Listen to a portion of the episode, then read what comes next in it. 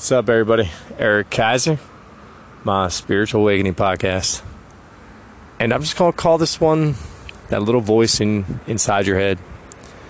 And it's been a long process, not just life itself and all the lessons I had to learn, but even the new me process. You know, the better me, the more positive me, the I finally get it me. I went through a lot of content to to to get to this point and again I got to thank Michael Singer. I think he put together a book that that makes you get the big picture. You know, if you look at your life, if you look at all the problems that you have,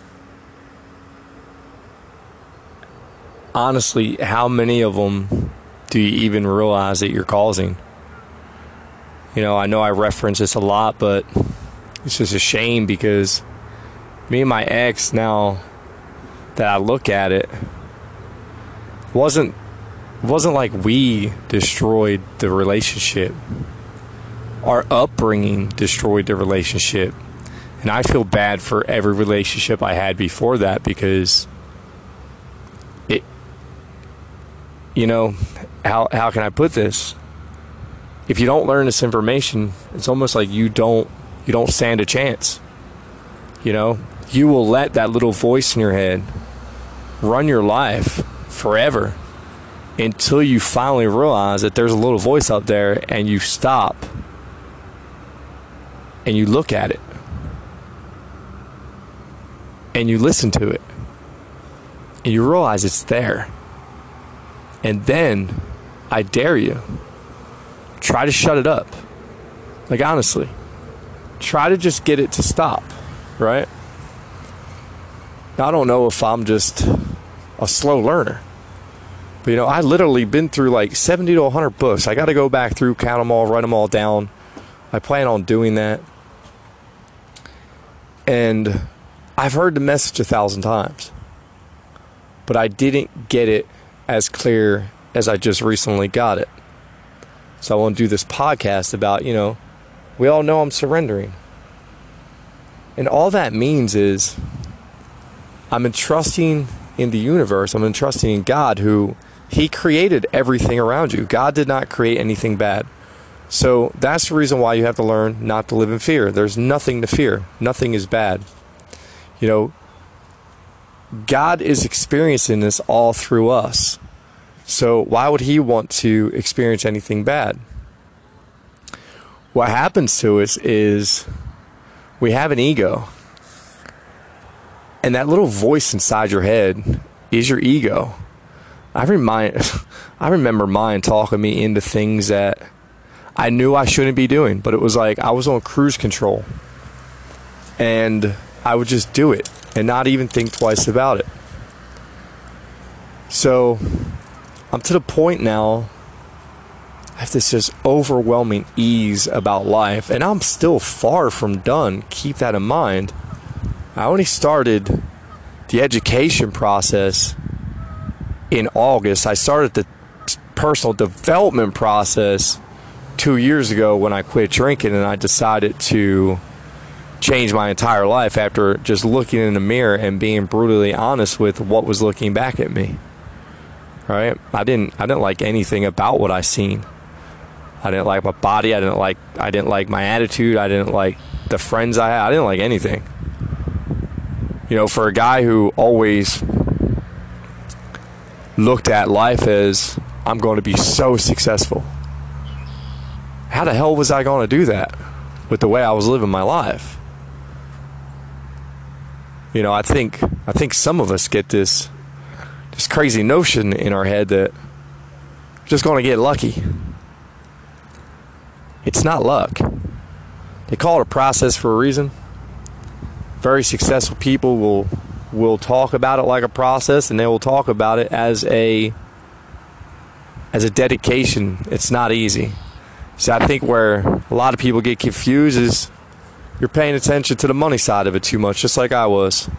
That's the reason why I kept bouncing back from spiritual to success to spiritual to success to science. I was bouncing all over the place because I wanted to understand every angle of it.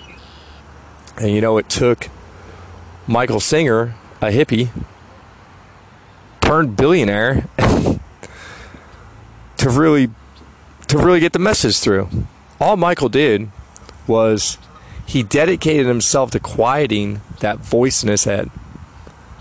And what happens is once you quiet that voice in your head, think about this.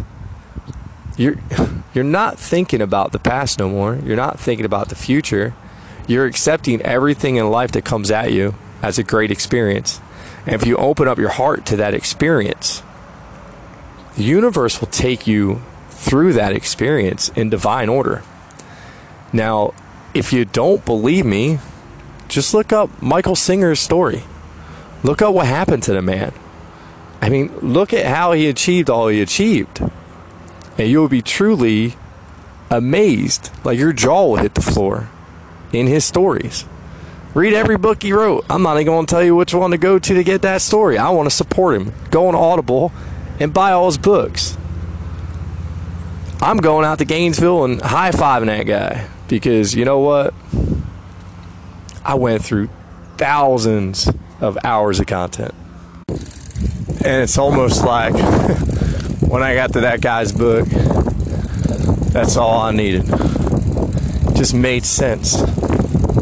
Right? I had already heard some YouTube content that got the wheels moving. And I hope this isn't too windy. But uh, that book just it it made me see what you know I was missing. And now that's why it's so important for anybody who hears this. Start your process now. Because I think it just takes hearing it that many times to get rid of the old programming, to get rid of everything that you knew and thought was true about about life. So probably sitting there like, all right, spill it. What is it? It's just as simple as to become fully enlightened. That voice eventually, it'll just go away. And then you will experience everything that there is to experience about life. Because you won't be paying attention anymore to your problems. You won't be paying attention anymore to the past. You won't be worrying about the future you'll understand that everything will always work out in divine order. Now, there's one book that has been referenced to me so many times, and I don't know why I didn't just get it and listen to it. Some reason I kept being pulled away from it, and like everything else, I know that was just happening in divine order. So the book is Autobiography of a Yogi. It's going to be my it's going to be my last book for a while. I got some exciting news. I've been procrastinating for a long time about writing. And the funny thing is, not too many people know this about me at all. Not even my family when I was younger in English class, before I had the blockage of you're stupid, you're dumb, you're lazy jammed into my head, I was actually a very creative writer. You know, just coming up with stories and always got great grades on on uh, tests that had to do with that. So it's about that time. I'm gonna I'm gonna write a book and get it published. And it's not to be about my life because that's a long, long story that I'm not really ready to go and live again. I finally got my thoughts right.